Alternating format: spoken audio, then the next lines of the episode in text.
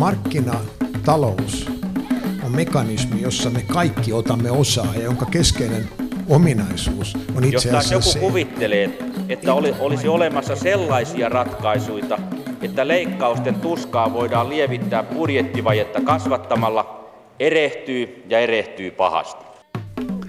Oikein hyvää huomenta jälleen Mikä maksaa -ohjelmasta, ja tunnarista voi joku ehkä päätellä, että tämä ei ole nuoriso-ohjelma, mutta päinvastoin Suomen sivistynyt nuoriso tietää Suomen taloushistoriasta sen verran paljon, että en selitä tunnarissa esiintyneitä henkilöitä sen enempää. Mutta studiossa ovat tosiaan Turun yliopiston tulevaisuuden tutkimuskeskuksen professori Sirkka Heinonen, hän on siis Helsingin aluetoimiston päällikkö, ja asiantuntija Timo Aro, hän on M D I-aluekehittämisen konsulttitoimistossa töissä, jossa on kaksikymmentäseitsemän asiantuntijaa. Yksi heistä on Timo Aro. Oikein hyvää huomenta. Kiitos. Kiitos. Millainen on Suomi vuonna kaksituhattaneljäkymmentä? Jos otetaan nyt konkluus- johtopäätös ihan tähän alkuun, eli, eli mitä me teemme ja missä me asumme kaksikymmentä vuoden kuluttua. Professori Sirkka Heinonen. No, siinä on mielenkiintoinen kysymys, ja aikavälikin on tuollainen ö, suhteellisen pitkä tulevaisuuden tutkimuksen näkökulmasta, mutta mehän emme ennusta. Me voimme avata nyt visioita ja miltä se maailma näyttää, missä Suomi makaa, missä ihmiset asuvat, miten tekevät työtä. Mutta asuminenhan on ihmisen perustoiminto, aivan sitä ydintä. Tämä on äärimmäisen mielenkiintoinen kysymys, mutta emme voi antaa eksakteja vastauksia. Voimme nyt tunnustella ja luodata sitä näiden mainittujen seikkojen, kaupunkiseutujen vahvistumisen ja maaseudun autioitumisuhan valossa, mutta voimme avata näitä näkymiä. Emme voi tieteellisesti väittää, että asia tulee kehittymään näin, mutta voimme tieteellisin menetelmin tehdä erilaisia arvioita. Näin, voimme luodata tulevaisuuden eri vaihtoehtoja. Ja itse asiassa meidän pitäisi tehdä sitä systemaattisesti, avata näitä vaihtoehtoja ja hyvinkin niin kuin laajalla. Että emme itse asiassa ole tilanteessa, että meidän kannattaisi pureksimatta niellä tämä asia, vaan miettiä, että entäpä, jos ei näin käykään. Että on myös päinvastaisia viitteitä siitä, että voidaan nähdä toisenkin näköisiä kehitysnäkymiä. Timo Aro, te olette tunnettu siitä, että julkaisette aina jär, järkyttäviä karttoja ja graafeja Suomen tulevaisuudesta, tai siis miten se nyt ottaa, jollekin järkyttävä, jollekin ihan positiivinenkin asia, mutta kuitenkin siis Suomi on kovassa muutoksessa. Sama kysymys, mitä me kaksikymmentä vuoden kuluttua teemme ja missä asumme? Tietysti kaksikymmentä vuotta on aika lyhyt aika. Ylipäätään tällaiset isot aluekehitykseen, väestökehitykseen, yhteiskunnan muutokseen liittyvät asiat tapahtuvat vähintään keskipitkällä tai pitkällä aikavälillä. Jos tarkastellaan nyt vaikka viimeisen kymmenen vuoden kehitystä finanssikriisin jälkeen, vaikka Suomen alueiden kehitystä tai väestöiden kehi- väestökehitystä, niin siitä voidaan tietysti tehdä päätelmiä ja ennakoida niitä kehityskulkuja, jos kaikki jatkuu ennallaan, mitä seuraa. Mutta ehkä se päällimmäisin asia, jos ajattelee Suomen kehitystä tällä hetkellä, niin meillä on kolme aika voimakasta trendiä samanaikaisesti päällekkäin kaikilla alueilla, kaikilla aluetasoilla. Voimakas keskittymiskehitys, voimakas supistumiskehitys ja ensimmäisen kerran myös aika paljon viitteitä siitä, että meillä on aika paljon Suomessa sellaisia alueita, jotka ovat tyhjentyneet vakituisista asukkaista viimeisen kymmenen tai viidentoista vuoden aikana. Ja jos siitä tekee päätelmiä kymmenen tai kaksikymmentä vuoden päähän, niin on aika helppo nähdä, että tällainen tietynlainen alueellinen eriytyminen on käynnissä.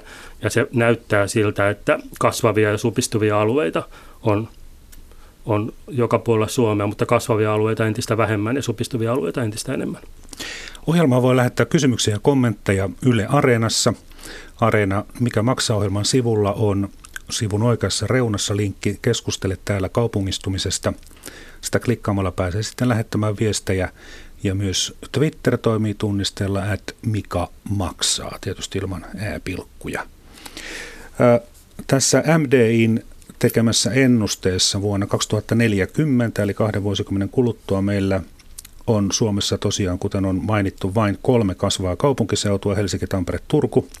Kyse on siis kaupunkiseuduista, eli esimerkiksi Espoo ja Vantaa on tässä osa Helsingin seutua.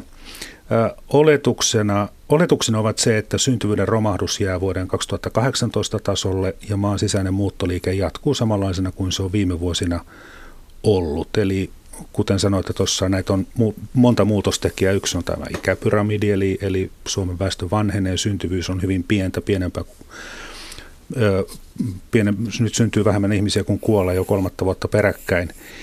Öö, miksi sitten nämä työpaikat, ja sitten samaan aikaan on muuttoliikettä kaupunkeihin, niin miksi työpaikat säilyvät ja syntyvät vain suurissa kaupungeissa, Timo Aro? No kyllä työpaikkoja on syntynyt ja syntyy joka puolelle maahan, mutta kun me tarkastellaan väestöä ja työpaikkakehitystä samanaikaisesti, niin tietysti huomataan, että siellä on jotain yhteyttä olemassa näiden välillä. Jos tarkastellaan näitä kasvavia seutuja, niin ehkä se kuva julkisuudessa, että vain kolme seutua kasvaa, niin se on ehkä sillä tavalla vähän vinoutunut, että kun me puhutaan kaupunkiseuduista, me puhutaan aika laajasta toiminnallista alueesta. Meillä on myös muita kasvavia alueita ympäri Suomea, mutta se kasvu on keskittynyt pistemäisesti paljon pienemmälle alueelle. Oulu kasvaa edelleen, Jyväskylä kasvaa edelleen, Seinäjoki kasvaa edelleen, Joensuu kasvaa edelleen ja niin edelleen, mutta niiden ympärillä oleva alue ei ole samalla kasvuuralla. Ja sitten on se iso kysymys, minne uudet työpaikat tai uudet työpaikka-avaukset syntyvät. Sekin on vähän paradoksi, että itse asiassa viimeisten vuosien aikana, jos puhutaan positiivisesta rakennemuutoksesta, talous- ja työllisyyskehitys on ollut kaikkein voimakkainta suhteellisesti muilla kuin kasvavilla alueilla, erityisesti Kainuussa, Lapissa, Pohjois-Savossa, Satakunnassa näiden perinteisten kasvualueiden lisäksi. Eli se kuva on paljon monipuolisempi ja moniulotteisempi, mitä ehkä pelkästään tilastojen perusteella voisi päätellä. Tähän täsmentävä kysymys, kun puhuttiin tosiaan, että siis Helsinki, Tampere, Turku-seudut kehittyvät hyvin voimakkaasti, mm. mutta onko nyt niin, että sitten parinkymmenen vuoden kuluttua niin esimerkiksi Oulun, Kuopion, Jyväskylän keskustoissa menee ihan hyvin, mutta se ympäröivä alue, sillä menee sen verran huonosti, että se yhteisvaikutus on sitten pieni, vähän negatiivinen. Joo, vähän tähän suuntaan, että me jaettiin tavallaan kolmeen korin kaikki nämä kasvavat, nykyään kasvavat kaupunkiseudut. Oli vahvan kasvun seudut, Helsingin seutu, Tampereen seutu, Turun seutu, jossa se kasvukehä ulottuu paljon laajemmalle alueelle. Helsingin seudun kohdalla voidaan puhua lähes, lähes neljästä viiteenkymmeneen kilometrin alueesta, Turun ja Tampereen seudun kohdalla noin kaksikymmentä kolmekymmentä kilometrin kasvukehästä. Sitten meillä oli toisena korina taittuvan kasvun seudut, joilla tarkoitimme Oulun seutua, Jyväskylän seutua ja Kuopion seutua. Ja näille seuduille oli ominaista se, että kaksituhattakolmekymmentäluvun jälkipuoliskolla alentuneen syntyvyyden vuoksi muuttoalttiit ikäluokat ovat aika ohuet, ja se tarkoittaa sitä, että kasvu keskittyy entistä voimakkaammin ydinkaupunkiin ja ydinkaupunkiseudulle, eli Oulun, Jyväskylän ja Kuopion välittömään läheisyyteen, mutta muu seutu ympärillä, muu toiminnallinen alue saattaa olla miinusmerkkinen, mikä vetää sitten koko seudun luvut alaspäin. Professori Sirkka Heinonen, onko teillä jotain opponoitavaa vai näillä faktoilla mennään? No tässähän on aivan mielenkiintoinen ilmiö tämä kaupungistuminen ensinnäkin, mutta me voitaisiin miettiä myöskin, että miksi kaupungeilla on tämä vetovoima. Että kaupunkeihin mennään juuri työn, toimeentulon perässä, mutta myöskin sen, että siellä on palveluja, eikä siinä vielä kaikki. Siellä on tätä sosiaalista pöhinää enemmän, että siellä on nämä ihmiset keskittyneenä. Että tavallaan se on se kokonaisuus, että mietitään, että ei pelkästään tätä työn, työpaikkojen määrää, vaan sitä kokonaisuutta. No sitten opponointina sanoisin kyllä, että myöskin on hyvin tärkeää, että ei asetettaisi tällaista vastaan. Vastakkainasettelua, kaupunki, maaseutu, mustavalkoinen, joko tai ajattelu, vaan pyrittäisiin miettimään kokonaisuuksia, näiden yhdistämisiä. Ja aina kun ajatellaan kaupunkia, sen kehittymistä, työpaikkojen luomista, niin ajateltaisiin tosiaan sitä kaupunkiseutua, vaikkei se vielä olisi toimiva tai, tai että ydin, ydinkeskustalla tai ydinkaupungilla olisi se vetovoima, vaan mietittäisiin, tässähän on, tämä on nyt niin kuin politiikkaan ehdoton haaste, että miettiä laajempaa seutua aina, kun kehitetään yhtä kaupunkia. Timo Aro. Joo, itse asiassa ihan samaa mieltä siinä, mistä lähdit liikkeelle, että jos tarkastellaan, että miksi kaupungit tai kaupunkiseudut tai kaupunkialueet ovat tällä hetkellä niin vetovoimaisia kuin ovatkin, niin aikaisemmin ajateltiin, että tällaiset kovat vetovoimatekijät, mitkä liittyvät työhön, koulutukseen, aluetalouteen ja niin edelleen olivat niitä, jotka vetivät ihmisiä puoleensa. Mutta mitä nuoremmista on kysymys, nuorista ja nuorista aikuisista, joita on kuitenkin neljä viidestä muuttajasta, niin yhä suurempi merkitys on sillä pehmeällä vetovoimalla. Mitä kaikkea tapahtuu, mit tapahtumat, elämykset, vetovoimapalvelut, ylipäätään vapaa-aika korostuu koko ajan suurempaan rooliin. Ja sellaiset alueet, jotka pystyvät samanaikaisesti tarjoamaan sekä kovia että pehmeitä vetovoimatekijöitä, ovat entistä houkuttelevampia.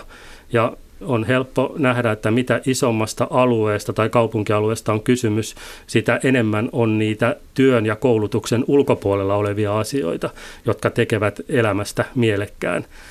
Me ehkä vanhemmat ikäryhmät ajattelemme helposti työn ja toimeentulon kautta, mutta nuoret ja nuoret aikuiset ajattelevat entistä enemmän niitä työn ja koulutuksen ulkopuolella olevia asioita. Ja se on valtava ikään kuin kulttuurimuutos aikaisempaan verrattuna.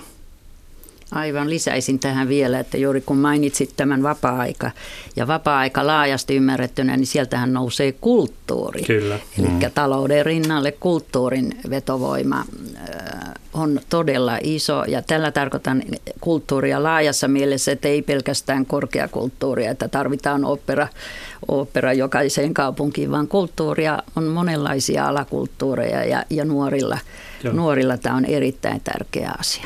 Ja ehkä vielä tuosta vastakkainasettelusta. Se on myös aika lailla suomalainen erityispiirre, että meillä on pitkä perinne, että kaupungit ja maaseutu tai kaupunki- ja maaseutualueet, Helsinki versus maakunnat ja niin edelleen, tämmöisiä syviä juopia on niin kuin aika paljon olemassa ja sitä edelleen varsinkin poliittisessa retoriikassa uusinnetaan ja se saa koko ajan uusia muotoja.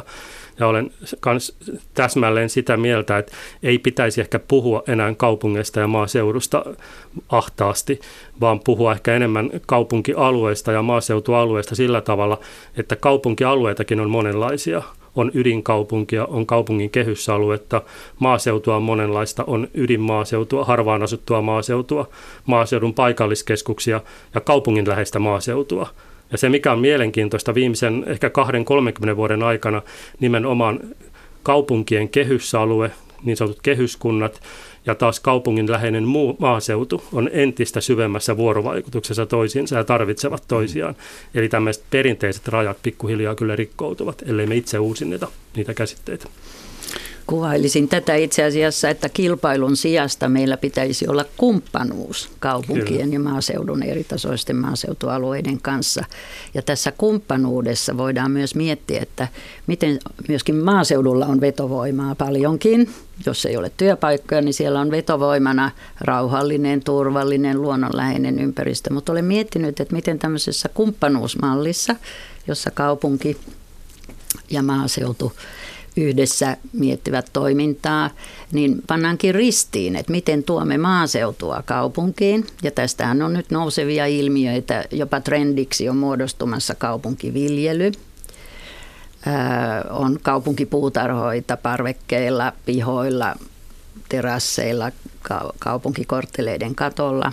Ja sitten toisaalta, miten maaseudulle saadaan näitä palveluja, mitä kaupunki tarjoaa, esimerkkinä, konkreettisena esimerkkinä etätyö, että voit asua siellä, siellä ideaalissa luonnon mm. ympäristössä ja, ja työ tuleekin mukana niillä, joilla se ei ole paikkaan sidottua työtä. Mutta mistä se johtuu, kun etätyö on nyt lisääntynyt ja okei, okay, internetyhteydet syvällä maaseudulla eivät ole kovin hyvät, siitä on kokemuksia, mutta Mutta ei ole kuitenkaan niin kuin räjähtänyt tämä etätyö, että, että sitä tehtäisiin maaseudulla tosi paljon. Joo, no tähän on tietysti monia syitä. Itse olen etätyön tutkijana useamman kymmenen vuoden ajan jo ollut ja seurannut tätä kaarta. Siis meillä on potentiaali, valtava potentiaali etätyöhön, mutta sitä raja, siitä rajautuu pois heti ammatit, joissa ei voi tehdä työtä etänä. No sitten tietotyö ja kaikki tämmöinen, mitä voidaan tehdä etänä, niin tosiaan tämä tekninen infra ei välttämättä tue, mutta vielä suurempana on se, että etätyöntekijät, jotka asuvat siellä jossakin, hehän tarvitsevat muitakin palveluja, kauppaa, postia, kulttuuripalveluja, urheilumahdollisuuksia, että tavallaan heiltä puuttuu sitten se muu palveluinfra, tai sanotaan, että se on puutteellinen, eli se on tämmöinen sosiaalinen kokonaisuus, mikä mm. pitäisi olla. Sitten jos on hyvin yksi, yksinäistä se työ, niin se myös on esteenä etätyölle. Tar- tartuisin vielä tähän pöhinään. Itsekin kuulun siihen sukupolveen, että on ihan loogista ajatella, että johonkin niemennotkoon rakennetaan sellutehdas tai saha ja sitten siihen ympärille tulee ihmiset rakentaa ne omakotitalonsa ja kaikki on tyytyväisiä. Kapitalisti saa työvoimaa ja työntekijät saa, saa hyvää palkkaa ja, ja se on siinä. tuhatyhdeksänsataakahdeksankymmentäluvulla muistan tota, professorini kertoi luennolla, että mistä johtuu kaupungistuminen. Hänellä oli sellainen hypoteesi, että se johtuu pariutumisesta. Mm. Että varsinkin akateemiset nuoret haluavat pariutua keskenään ja se on äärimmäisen vaikeaa jossain syvällä maaseudulla. Se tapahtuu kaupungissa kaikkein helpoiten. Että kyllähän vähän tästä pöhinästä on puhuttu aikaisemminkin, mutta, onks, mutta mistä sitten, tämä ei ole enää, enää taloutta vai jotain psykologiaa, onko teillä arvioita siitä, että miksi meidän nuoret, siis kolmekymppiset ja sitä nuoremmat, ovat, arvostavat sitä pöhinää niin paljon, että on, onko meillä nyt elintaso jo niin suuri, että palkka voi olla parisataa huonompi, jos se paikka on sinänsä niin kuin kiva? Joo, tämä on mielenkiintoinen kysymys. Ylipäätään niin kuin paikkaan liittyvät valinnat, millä perusteella eri ikäryhmät tai väestöryhmät tekevät paikkaan liittyviä valintoja. Ja näyttää, että nimenomaan siinä on tapahtunut aika isoja muutoksia, kun tarkastellaan eri ikäryhmien näkökulmasta. Sirkka sanoi tuossa aikaisemmin, että me pidetään ehkä, ehkä meidän historiasta johtuen maaseutua ikään kuin ideaalisena ympäristönä, johon verrataan niin kuin muuta elämää. Mutta samalla ehkä unohtuu se, että me ollaan siinä tilanteessa Suomessa, että meillä on entistä enemmän kolmannen tai neljännen polven kaupunkilaisia, missä lapset ovat eläneet koko ikänsä kaupungeissa ja tottuneet olemaan kaupungeissa. Ja se on heille se normaali ja luonnollinen ympäristö ja ehkä se ideaaliympäristö. Ja ne muutot saattavat suuntautua muihin kaupunkeihin, maailmalle, mihin tahansa tai Suomessa. Ja nämä, ehkä tämä murros, mikä on tällä hetkellä käynnissä eri ikäryhmien välillä, asumiseen ja paikkaan liittyvien preferenssien välillä, muuttaa paljon enemmän sitä ympärillä olevaa todellisuutta kuin ehkä aikaisemmin. Ja miksi kaupungit sitten tällä hetkellä just ovat vetovoimaisia, niin aika suuri syy on varmaan se, että totta kai on paljon koulutuksen ja opiskelun liittyviä paikkoja, on aika paljon työpaikkoja ja niin edelleen, mutta se ei ole se syy, että se tulee enemmän sieltä sosiaaliselta puolelta. Et se vaan yksinkertaisesti sitten houkuttelee, ja kun joku paikka houkuttelee, se vetää myös muita puoleensa. Et esimerkiksi muuttoliike tai paikkaan liittyvät valinnat ovat sillä tavalla aika, aika jännä ilmiö, että monesti ne tekijät vahvistavat toinen toisiaan. Kun yksi paikka saa ikään kuin hyvän kehän ja pääsee hyvälle kehälle, niin se vahvistaa myös sen alueen muita tällaisia positiivisia tekijöitä. Väestökehitys on positiivinen, työpaikkakehitys on positiivinen ja sitä kautta syntyy koko ajan uutta toimeliaisuutta, mikä taas vetää puoleensa ihmisiä. Ja päinvastoin alue voi joutua myös negatiiviselle, supistuvalle kehälle, mm. ja siihen on taas sitten aika hankala puuttua. Niin paljonhan meillä on aina keskusteltu siitä, että on niin kuin kaupungit ja maaseutu, joskus jopa vastakkain, mutta ainakin kilpailisivat niin kuin keskenään. Mm. Mutta kun mennään nyt sitten tuli, ja jo tätä päivää on se, että kuten mainitsitte, niin, niin jos on joku neljännen polven kaupunkilainen, niin se vaihtoehto hänelle ei ole muuttaa maalle, vaan vaihtoehto on muuttaa Tukholmaan, Berliiniin tai Milanoon tai jonnekin minne sinne, tahansa. minne tahansa. Niin, niin nyt kun on hehkutettu, että maaseutu, syvä maaseutu on tyhjentynyt, kohta on taajamien vuoroja, vaan, vaan niin kuin suurten kaupunk- suuret kaupunkiseudut ja, ja suurtien kaupunkien keskustat pärjää, niin entäs jos Helsingin seutukin joskus tyhjenee, jos täältä ne kaikki fiksut muuttaa sinne Milanoon ja Müncheniin ja Berliiniin ja just se porukka, joka itsensä lisäksi työllistää ne kymmenen viisitoista muuta ihmistä. On tässä tämmöinen kauhukuva. No, tämä ei pelota Sirkka minua. Heinonen. Ei pelota.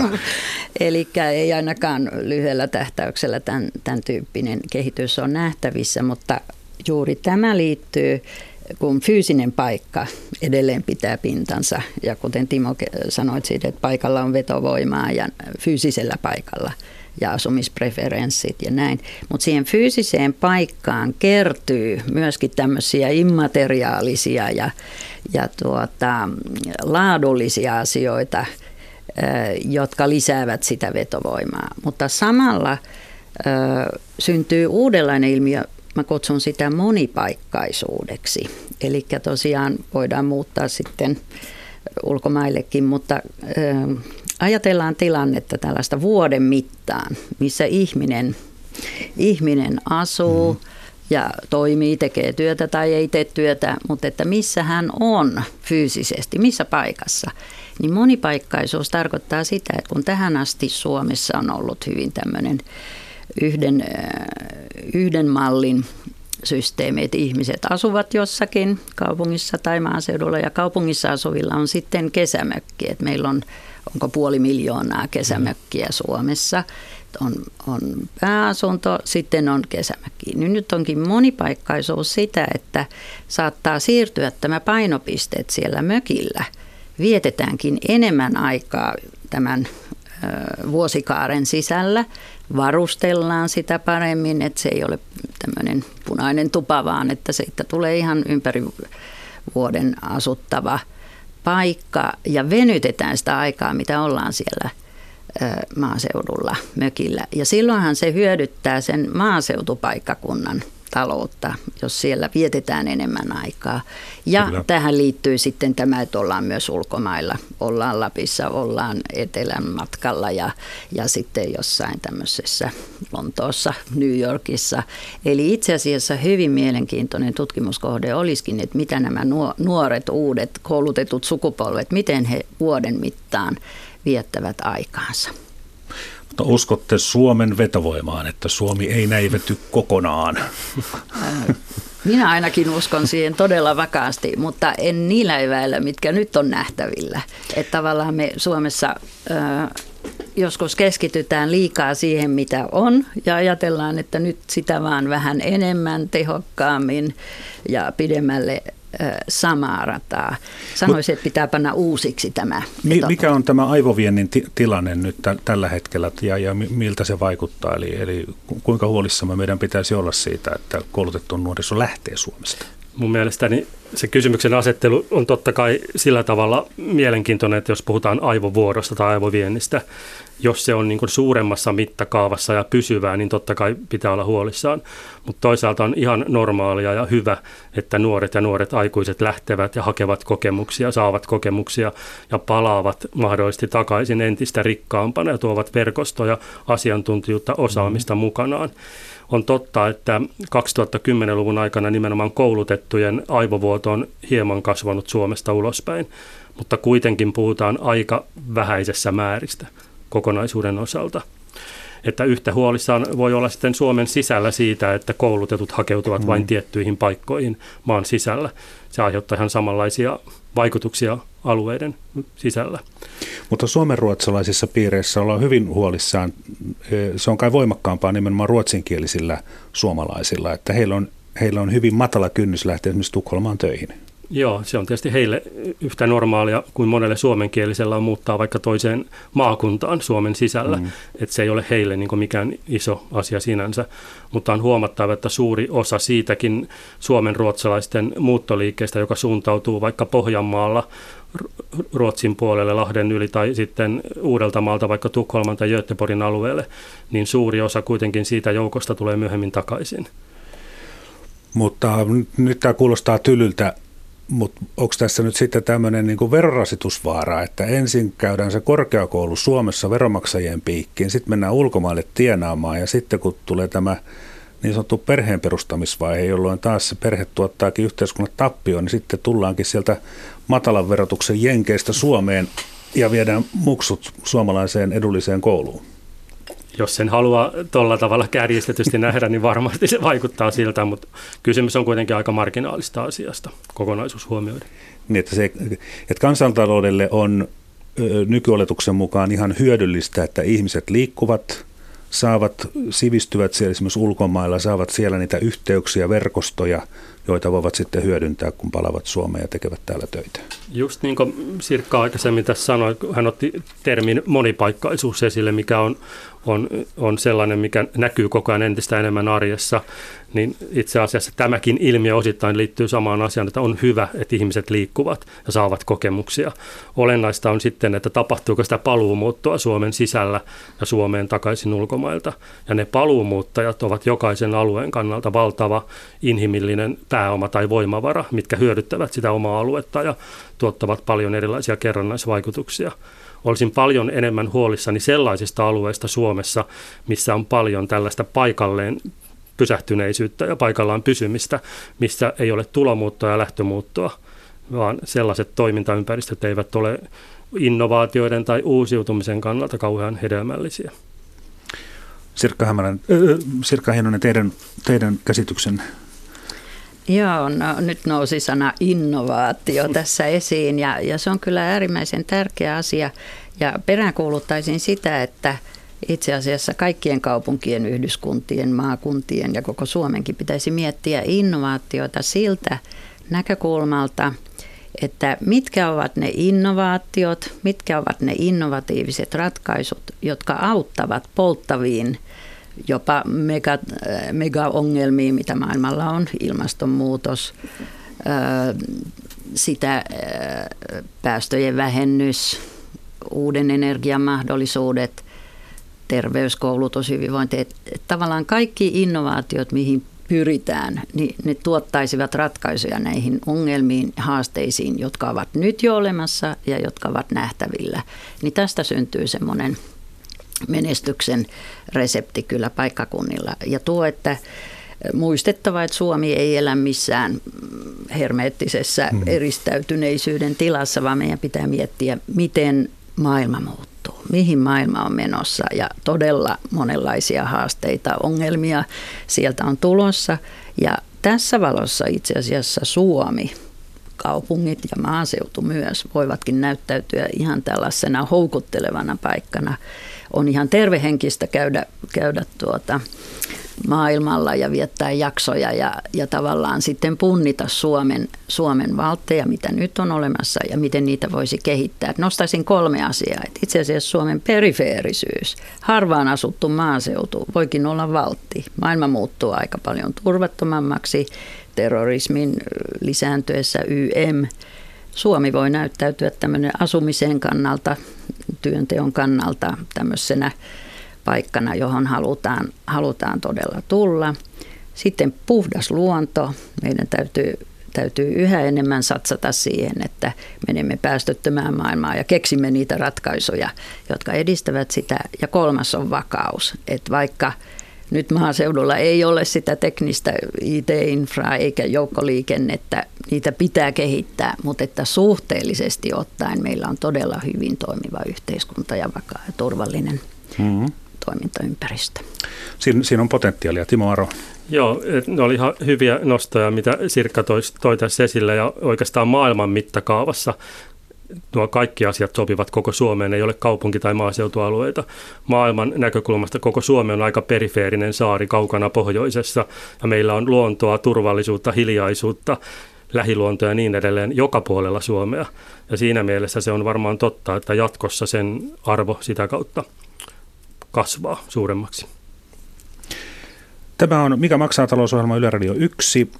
Studiossa ovat professori Sirkka Heinonen, joka on Turun yliopiston tulevaisuuden tutkimuskeskuksesta Helsingin aluetoimiston päällikkö, ja asiantuntija Timo Aro, joka työskentelee M D I-aluekehittämisen konsulttitoimistossa. Jos ja kun tämä kaupunki-maaseutukeskustelu on tunteita herättävää, ollut jo vuosikymmenet, varmaan kohta jo vuosisadan, niin toinen tunteita herättävä aihe on maahanmuutto. Siis ulkomaalaiset, jotka tulevat Suomeen. Ja kuten tässäkin ohjelmassa on todettu, niin meillä nyt syntyy vähemmän ihmisiä kuin kuolee, ja väkilukumme nousu, kasvu perustuu vain ja ainoastaan maahanmuuttoon. Ja tiedän, että on epähumaania puhua ihmisistä mukamas vain työvoimana, mutta kysyn silti, että saammeko tänne juuri sellaista työvoimaa, jota tarvitsemme? Timo Aro. Tämä on tietysti niitä avainkysymyksiä, mistä pitäisi yhteiskunnassa paljon enemmän keskustella, ylipäätään maahanmuutosta ja maahanmuuttopolitiikan tulevaisuudesta, ei kauhistellen eikä ääripäitä hakien, vaan ihan sellaisena yhteiskunnallisena haasteena, jotka on tavalla tai toisella kyettävä kohtaamaan. Meidän pitäisi paljon enemmän puhua koulutusperäisestä maahanmuutosta, työperustaista maahanmuutosta ja sitten pakolaisturvapaikkapolitiikasta ihan kokonaisuutena. Ja tuo kysymykset, että saammeko sellaista työvoimaa kuin haluamme, saamme ja emme saa, jos sitä katsoo puhtaasti talouden näkökulmasta. Me, jos tarkastellaan esimerkiksi maahanmuuttajien työllisyysastetta, niin on esimerkkejä siitä, että on todella korkeita työllisyysasteita, korkeampia kuin meillä kantaväestöllä, ja sitten on merkittävästi alhaisempia. Mutta tämä koko keskustelu varmaan pitäisi pystyä käymään sillä tavalla kokonaisuutena, että itse nostaisin nimenomaan tämä koulutusperäisen maahanmuuton paljon isompaan rooliin, ja työperustainen maahanmuutto seuraa sitä.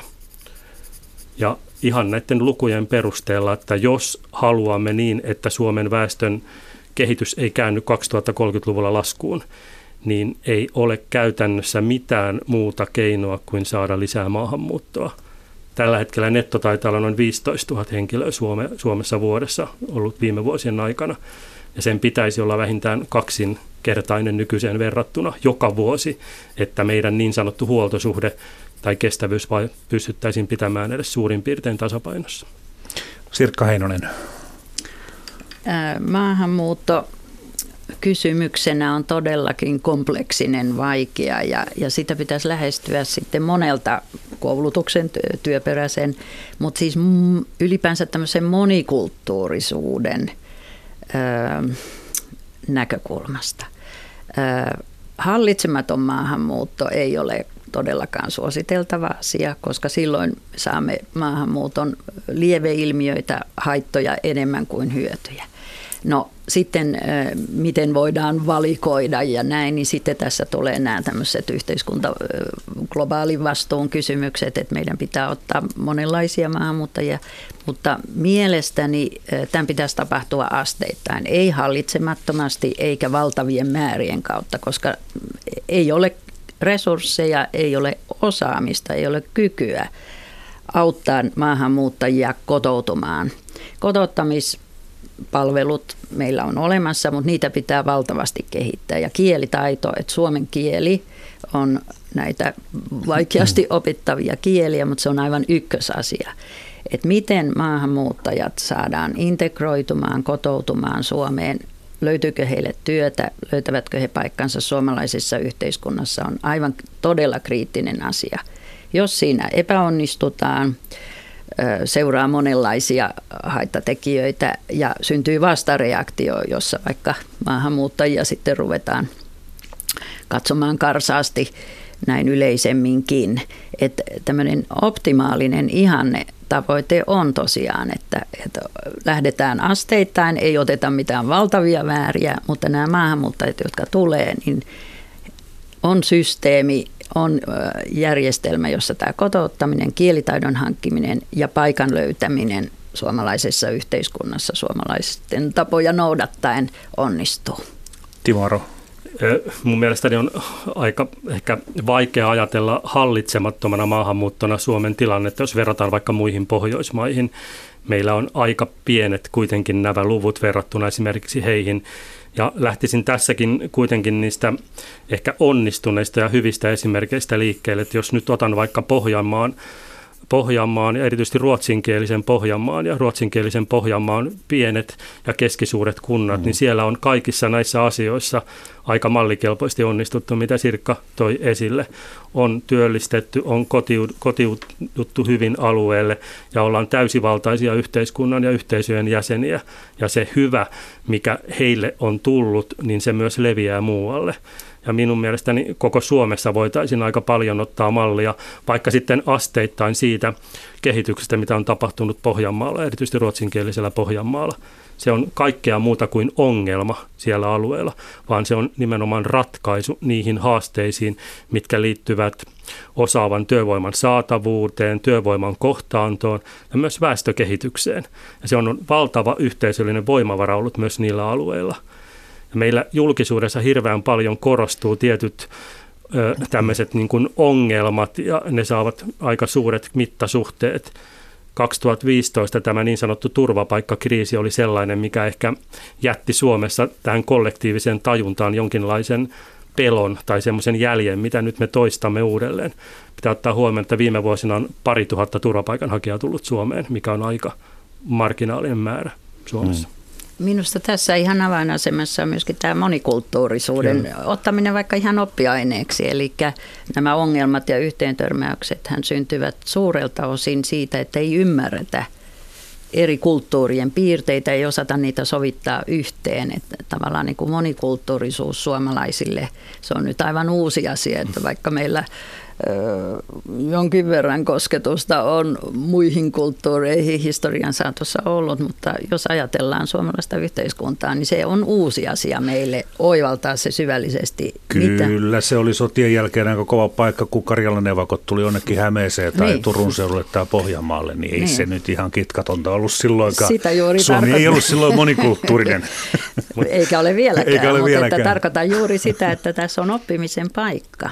Ymmärtää. Mutta se on kyllä ihan varmaan totta, että jos ajatellaan Suomea, että jos me totuttiin siihen vuosikymmeniä, että meillä oli tämmöinen yhtenäisvaltio, että se yksi malli tai yksi Suomi oli suurin piirtein samanlainen joka puolella Suomea, niin kyllä aika helppo nähdä, että tällainen niin kuin sosiaalinen todellisuus tai alueellinen todellisuus alkaa todella paljon poikkea, poikkeamaan eri puolilla Suomea. Otetaan nyt esimerkiksi vaikka vieraskieliset, eli muut kuin suomen, ruotsin tai saamenkieliset tai meidän ulkomaalaistaustainen väestö. Jos puhutaan pääkaupunkiseudusta kokonaisuutena, täällä vieraskielisten osuus on tällä hetkellä viisitoista seitsemäntoista prosentin välillä, mutta noin kolmas osa Suomen kunnista on sellaisia, missä vieraskielisten osuus on edelleen noin kahden, kolme, alle kaksi tai alle kolme prosenttia. Eli se sosiaalinen todellisuus ja alueellinen eriytyminen tässäkin asiassa on ihan valtavan suurta eri puolilla Suomea. Mm. Ja siinä mielessä se on paljon haastavampi tilanne, että se todellisuus, missä eletään tällä hetkellä pääkaupunkiseudulla, saattaa olla todellisuutta jossain muualla Suomessa vasta kahden tai kolmenkymmenen vuoden kuluttua. Tässä on puhuttu synkistä vakavista, tai vakavista asioista vähän synkälläkin vireellä, mutta onhan meillä valtavasti näitä positiivisiakin esimerkkejä. Esimerkiksi tämmöinen Timo Aron laskelma avoimen sektorin työpaikkamuutos kunnittain tässä viimeisten vuosien kaksituhattaneljätoista kaksituhattakuusitoista prosenteissa, niin, eli siis avoimen sektorin yksityisen puolen, kaikki, kaikki työpaikat minus julkinen puoli, niin siellä on kärjessä Pyhäntä. Sitten tulee Ähtäri, Kuortainen. No totta kai pienet paikkakunnat sen takia, että siellä pienetkin muutokset ovat prosentuaalisesti merkittäviä. Mutta tämä Pyhäntä, mm. niin, niin se on todella erikoinen kunta. Se sijaitsee siis Pohjois-Pohjanmaalla, mutta aivan tämän Kainuun ja Savon rajalla. Ja kun karttaa katsoo, niin luulisi, että siellä on, että se on todella sitä Suomea, millä menee todella huonosti, mutta ei. Siellä tehdään puisia rakennuselementtejä, hirsimökkiä, sinappia, ketsuppia, erilaisia välipaloja. Siellä on kovaa, kovaa yrittämistä ja kuhinaa. Pyhän... Vo, voidaanko me nyt monistaa tämä Pyhäntä nyt joka puolelle? Siis täs, tämä tilanne on just hyvä esimerkki, tai Pyhäntä on hyvä esimerkki siinä mielessä, että ympäri Suomea, siis joka puolella Suomea on entistä enemmän positiivisen rakennemuutoksen alueita, missä talous- ja työllisyyskehitys ja ylipäätään alueelle suuntautuneet investoinnit ja niin edelleen ovat koko ajan menneet parempaan ja parempaan suuntaan. Ja tämmöisiä kasvupisteitä on joka puolella. Ja ehkä se uusi ilmiö sen ympärillä on, että vaikka on vahva työpaikkaomavaraisuus, vaikka kaikki tämmöiset talouden ja työllisyyden tunnusluvut on huippua, niin siitä huolimatta saattaa olla negatiivinen rakennemuutos nimenomaan väestökehityksessä ja vetovoimassa. Ja nämä kaksi asiaa on sellainen niin kuin jännä hankauskohta, mikä on tullut koko ajan entistä enemmän esille. Mutta näitä Pyhäntiä on kyllä joka puolella Suomea ja se ei ole sidottu millään tavalla paikkakunnan kokoon, kunhan tämä yritysdynamiikka ja tulevaisuususko ja tämmöiset asiat vievät sitä aluetta lujaa eteenpäin. Ja pari viikkoa sitten oli Helsingin Sanomissa tämmöinen juttukokonaisuus nimenomaan sieltä ruotsinkieliseltä Pohjanmaalta, että siellä menee hyvin. Eipä ole juuri työttömyyttä. Päinvastoin ongelmana on se, että mistä saadaan työvoimaa. Kyllä, jos siellä ei olisi ollut sitä maahanmuuttoa riittävästi ja riittävän ajoissa, niin aika isot haasteet oli, olisivat pitää nimenomaan ne työpaikat alueella. Sirkka Heinonen, miten saadaan Pyhäntä monistettua koko maahan? No, tämä on hyvin mielenkiintoista. Itse olen tulevaisuuden tutkimuksessa kehittänyt tämmöistä edelläkävijäanalyysimetodia, eli kiinnitetään huomiota sellaisiin, oli ne sitten toimijoita, yrittäjiä tai kokonaisia paikkakuntia, valtioita, toimialoja, jotka menestyvät jossain. Mutta lähdetään sitten miettimään, että mitkä ovat ne menestymisen syyt ja pureudutaan, ei varmaankaan voi ihan sellaisenaan kopioida ja liimata toiselle paikkakunnalle, mutta et kiinnitetään huomioon näihin hyvin ö, menestyneisiin esimerkkeihin. No tuossa itse en tunne tätä Pyhännän Pyhännän tilannetta, mutta tämä kaikki kuulostaa ö, mielenkiintoiselta, hienolta, mutta että voisiko sitä niin kuin miettiä, mainitsit tästä tulevaisuususkosta, niin nyt lisäisin, että voisi miettiä, että mitenkä systemaattisesti paikkakunta asettaa tällaisen tulevaisuuden tahtotilan. Eli silloin pitäisi ymmärtää, mistä on tultu, hyödyntää sieltä, vaikka olisi joku toimiala, joka on kokonaan tyystin sammunut, niin mietitään, että onko siellä kuitenkin historiassa joku semmoinen pohja, jota voisi nyt uudella tavalla elvyttää tai viedä eteenpäin, mutta ennen kaikkea laatia visio, yhteinen tahtotila sille paikkakunnalle ja ei pelkästään kaupunkipolitiikassa tai tai kunnan päättäjät, vaan yhdessä niiden asukkaiden kanssa miettiä se tulevaisuuden tahtotila, mihin halutaan viedä, miten sitä viedään eteenpäin. Ja kyllä näitä menestystarinoita voi sitten hyödyntää muuallakin, mutta ei ihan sellaisenaan, mutta että tavallaan perata se, että mikä on se tekijä, mitkä elementit voisi toimia jollain toisellakin paikkakunnalla. Mm. Sitten on, mitä Timo Arokin on tutkinut, niin liikenneyhteydet on yksi hyvin merkittävä asia, että jos, jos on tämmöinen rautatien varrella, niin todennäköisesti silloin paikkakunta pärjää paremmin kuin jossain todella syvällä maaseudulla, mutta, mutta kuitenkin se, se ero voi olla sitten niin kuin kuntien ja paikkojen välillä hyvinkin suuri, eli, eli se on sitten kiinni ihan ihmisistä, kulttuurista, tämmöisistä tekijöistä, että millä kunnalla menee hyvin ja millä menee huonosti. Juuri näin, että on helppo nähdä tavallaan niitä menestyvän alueen tunnusmerkkejä, jotka liittyvät hyvään saavutettavuuteen, koulutukseen, työpaikkakehitykseen ja tämän kaltaisiin asioihin, jotka muuttuvat hitaasti. Mutta sitten tulee nämä muut asiat, mitkä liittyvät siihen ilmapiiriin, luottamukseen, tahtoon, mainekuvaan ja ylipäätään tämmöisiin niin kuin vetovoimatekijöihin, paikallisiin vetovoimatekijöihin. Niiden rooli on yksittäisten alueiden tai paikkojen menestymisessä ihan valtavan suuri. Ja itseä miellytti tuo Sirkan ajatus nimenomaan siitä, että uskallettaisiin tehdä niin kuin riittävän huolellisesti ja isosti sitä tulevaisuustyötä kunnan koosta tai alueen koosta riippumatta ja asettaa myös riittävän kunnianhimoisia visioita, jotka ovat kuitenkin realistisia ja perustuvat siihen alueen historiaan, tarinaan, menestymiseen, mutta uskallettaisiin yhdessä, nimenomaan yhdessä luoda sitä tulevaisuutta, eikä sillä tavalla, että juututaan johonkin huonoon kehityspiirteeseen tai negatiiviseen kohtaan liiaksi kiinni, eikä katsota pelkästään budjettivuoden tai yhden budjettikauden näkökulmasta, vaan se katse voisi olla jo kaksituhattakolmekymmentä tai kaksituhattaneljäkymmentäluvulla, nyt jo tällä hetkellä. Sirkka Heinonen, haluatko jatkaa? No sitä, että rohkeita visioita tarvitaan. Että tavallaan se on jo yksi askel, että ajatellaan tulevaisuutta pidemmälle ja mitä halutaan. Eli asetetaan tämmöinen tulevaisuuden tahtotila, luodaan se visio, mutta tehtäisiin se hyvin rohkeasti ja myöskin kyseenalaistaen. Että tavallaan voidaan ottaa, vaikka kunta voisi ottaa minkä tahansa, vaikkapa terveyspalvelut, miten ne siellä on toteutettu ja kyseenalaista, että voisimmeko tehdä jotain toisin ja kokeilla. Että usein myös tämmöiset kokeilut ja pilotit, ne eivät edes vaadi valtavia resursseja, mutta niistä oppii, näkee mikä toimii, mikä ei tai sitten, että mikä lähtisi vetämään ja olisi menestyksen avaus.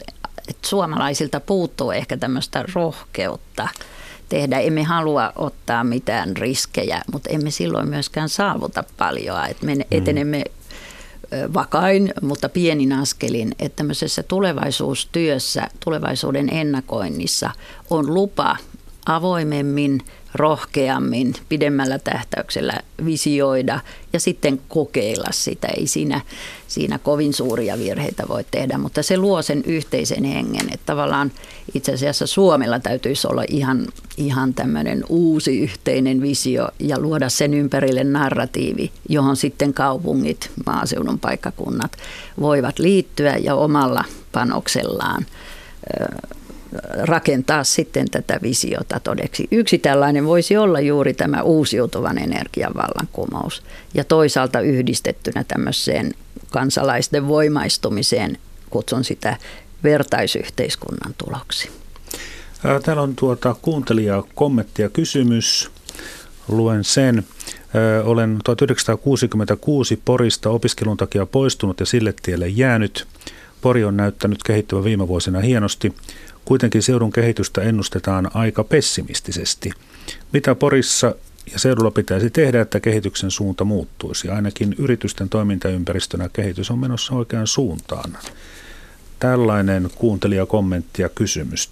Timo Aro, te tunnette tuon Porinkin aika hyvin, niin mitä vastaatte? Joo, porilaisena tietysti on, on kiva, että tulee tuolla tyyppistä palautetta. Pori on aika hyvä esimerkki sellaista paikasta, missä nimenomaan tämmöinen talouteen, työllisyyteen, investointeihin liittyvät asiat ovat kunnossa ja se perusta on todella vahva. Haasteena on ehkä tähän väestön kehityksen ja vetovoimaan liittyvät asiat.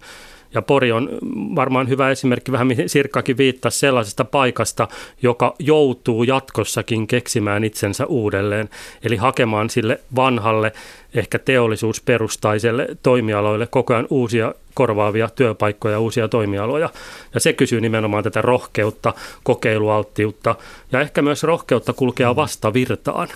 Me aika usein niin kuin tuijotetaan varmaan niitä valtavirtoja, niitä isoja virtoja, ja jää huomaamatta nämä vastavirrat, jotka on paljon pienempiä ja ehkä vaikeammin havaittavia. Ja mitä enemmän Pori pystyy näitä asioita jatkossakin niin kuin sulattamaan siihen kokonaisuuteen, niin sen parempi. Vastavirrat tarkoittavat? No esimerkiksi sitä, että vaikka julkisuus keskittyy siihen, että Helsinki, Turku, Tampere seutuneen kasvaa valtavasti, niin samaan aikaan jää huomaamatta se, että koko ajan tapahtuu myös muuttoliikettä ja vastavirtoja toiseen suuntaan. Syvälle maaseudulle, ydinmaaseudulle, maaseudun paikalliskeskuksiin, pieniin kaupunkeihin, seutukaupunkeihin ja niin edelleen. Mutta ne jäävät yleensä julkisuudelta piiloon, koska ne virrat ovat niin paljon pienempiä. Mm, aivan. Uh. Nyt sitten näitä reseptejä tähän, tähän, jos nyt pidämme, että menestys sinänsä olisi ihan kiva asia, että olisi töitä, tuo toimeentuloa, rahaa ja, ja se, että asunnon arvoa nyt ei ihan romahtaisi, niin, niin mitä meillä olisi sitten syytä, syytä Suomessa tehdä? Maahanmuutosta jo puhuimme, että, että se on, sitä tarvitsemme ja mielellään tietysti mahdollisimman koulutettua, koulutettua väkeä. Entäs tämmöinen kuin, että saammeko nuoret nopeammin töihin? Olisiko tässä jotain ratkaisua? Tämä on varmaan myös sellainen kestoaihe, että ei varmaan semmoista hallitusta tai hallitusohjelmaa ole, missä ei puhuttaisi työurien pidentämisestä alku- ja loppupäästä ja keskeltä ja sieltä ja täältä. Mm. Ja se on jotenkin tuntuu aina helpolta ratkaisulta, että nuoret nopeammin työelämään. Ja siinä taloudesta, taloudellisesta näkökulmasta se on varmaan ihan perusteltua ja työvoiman saatavuuden näkökulmasta, mutta kai tällaisen avoimen yhteiskunnan kaikkein suurin vahvuus liittyy nimenomaan siihen osaamiseen, sivistykseen, koulutukseen. Ja jos siihen perustaan liian paljon kajotaan, niin se aiheuttaa paljon pahempaa jälkeä. Kyllä haluaisin pitää kiinni tähän osaamiseen, tutkimukseen, tuotekehitykseen perustuvasta mallista, mikä on tuonut kuitenkin Suomen kannalta ne kaikkein kestävimmät tulokset tämän jatkuvan uusiutumisen kannalta. No tässä on listalla näistä seuraavaksi tämä, mistä jo sanoittekin, että onnistummeko houkuttelemaan eläkeikäiset jatkamaan työelämässä. Tätäkin on tarjottu, mutta ei ole helppo sekään.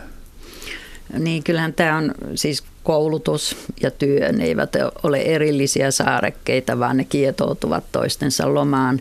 Ja näkisin kyllä vielä palatakseni tuohon edelliseen kysymykseen, niin, että kyllä koulutuksessa itse asiassa vielä parempi tavoite olisi, että koulutuksen aikana olisi niitä työ, työ, työjaksoja ihan harjoittelun tapaan, että ei niinkään, että mennään koulutusputkessa ja valmistutaan ja mahdollisimman nopeasti töihin, vaan itse asiassa siihen koulutuksen lomaan saada erilaisia oppi, oppisopimus, työskentelyjaksoja ja sitä kautta sitä kokemusta työ, työelämästä. Et tämä olisi minusta niin kuin se ykköstavoite. No sitten tässä, että kyllä me ollaan, koko koulutusjärjestelmä on muuttumassa. Meillä on aivan uudet haasteet siitä, että mihin ammatteihin ihmisiä koulutetaan. Tavallaan myöskin mitkä ovat ne osaamisen lajit. Tämäkin tulee muuttumaan, että tämmöisten substanssiosaamisen, eli juuri tietyn insinööri, mikä tahansa tekstiiliteollisuuden työntekijä, mikä on se ammatin, ammattiosaamisen rinnalla tarvittava osaamisen laji. No vuorovaikutustaidot, juuri tämä monikulttuurisuuden ja myöskin tämmöinen tulevaisuusajattelu, että jokaisen koulutettavan nuoren Suomessa tulisi saada myöskin tämmöisen tulevaisuusajattelun eväät, jotta hän voi sitä omaa tulevaisuuttaan miettiä samalla kun kouluttautuu. Jotta nyt emme ihan synkistelyksi, niin tota, täytyy nyt huomauttaa se, että tämän nykyisen hallituksen, joka siis on käytännössä päättänyt jo työnsä ja on enää toimitusministeristö, ministeristö, niin tuota, työttömyyshän on vähentynyt nyt tämän neljän vuoden aikana ja, ja, ja työllisyysaste on, on kasvanut, että me ollaan niin kuin ihan, ihan myönteisiä asioita tässä on tapahtunut. Mutta sitten jos mennään vielä, jos halutaan vielä myönteisempää kehitystä, niin entäs sitten täällä mulla on listalla seuraavana, että robotit töihin. Olisiko tässä ratkaisua? No robotithan on jo laitettu töihin niin. Ja automaatiohan on jo, jo pitkään jyrännyt siinä, mutta ja autotehtaassa heitä on, mutta autonkuljettajina niin. Vasta tulossa. Ja tavallaan tästäkin pitäisi heittää pelko pois. Tälle me emme voi mitään, koska sehän on tehostamistavoite, että automaation, robotiikan avulla tehostetaan työtä ja tuotantoa. Mutta se, mihin pitää panna panokset, on miettiä, että mikä on se työ, mikä on se osaaminen, mitä robotit eivät vielä osaa. Ja tavallaan sen ympäriltä hmm. saada sitä. sitä työpaikkoja ja työtä. Tämähän liittyy kaikkeen semmoiseen tulkintaan, tunteiden tulkintaan, mitä robotit eivät osaa lainkaan tehdä, vuorovaikutukseen, suunnitteluun, keksimiseen. Mä itse pidän noista vanhoista asioista, niin tulee mieleen hetken sitten, ja sitten se, että miten tämä teknologian kehitys, onko siitä nyt sitten apua? Höyrykone mulla aikoinaan teki suuren elin, elintason kasvun, sähkön käyttö. Se oli mullistava juttu, se, se auttoi asioita eteenpäin. No sitten oli tämä tämmöinen liukuhihnatyö, minkä ainoa idea oli se, että ei tarvitse kouluttaa sitä työvoimaa, kun voidaan halvalla työvoimalla tehdä niitä töitä, mitä aikoinaan tehtiin kalliilla työvoimalla. Mutta näitä innovaatioita ja keksintöjä sekä johtamisessa että ihan tekniikassakin on, on, on tehty ihmiskunnan historiassa valtavan paljon, niin onko meillä vielä jotain keksimättä? Varmasti. Itse asiassa nämä isot muutokset tapahtuvat aina tällaisen niin sanotun luovan tuhon kautta.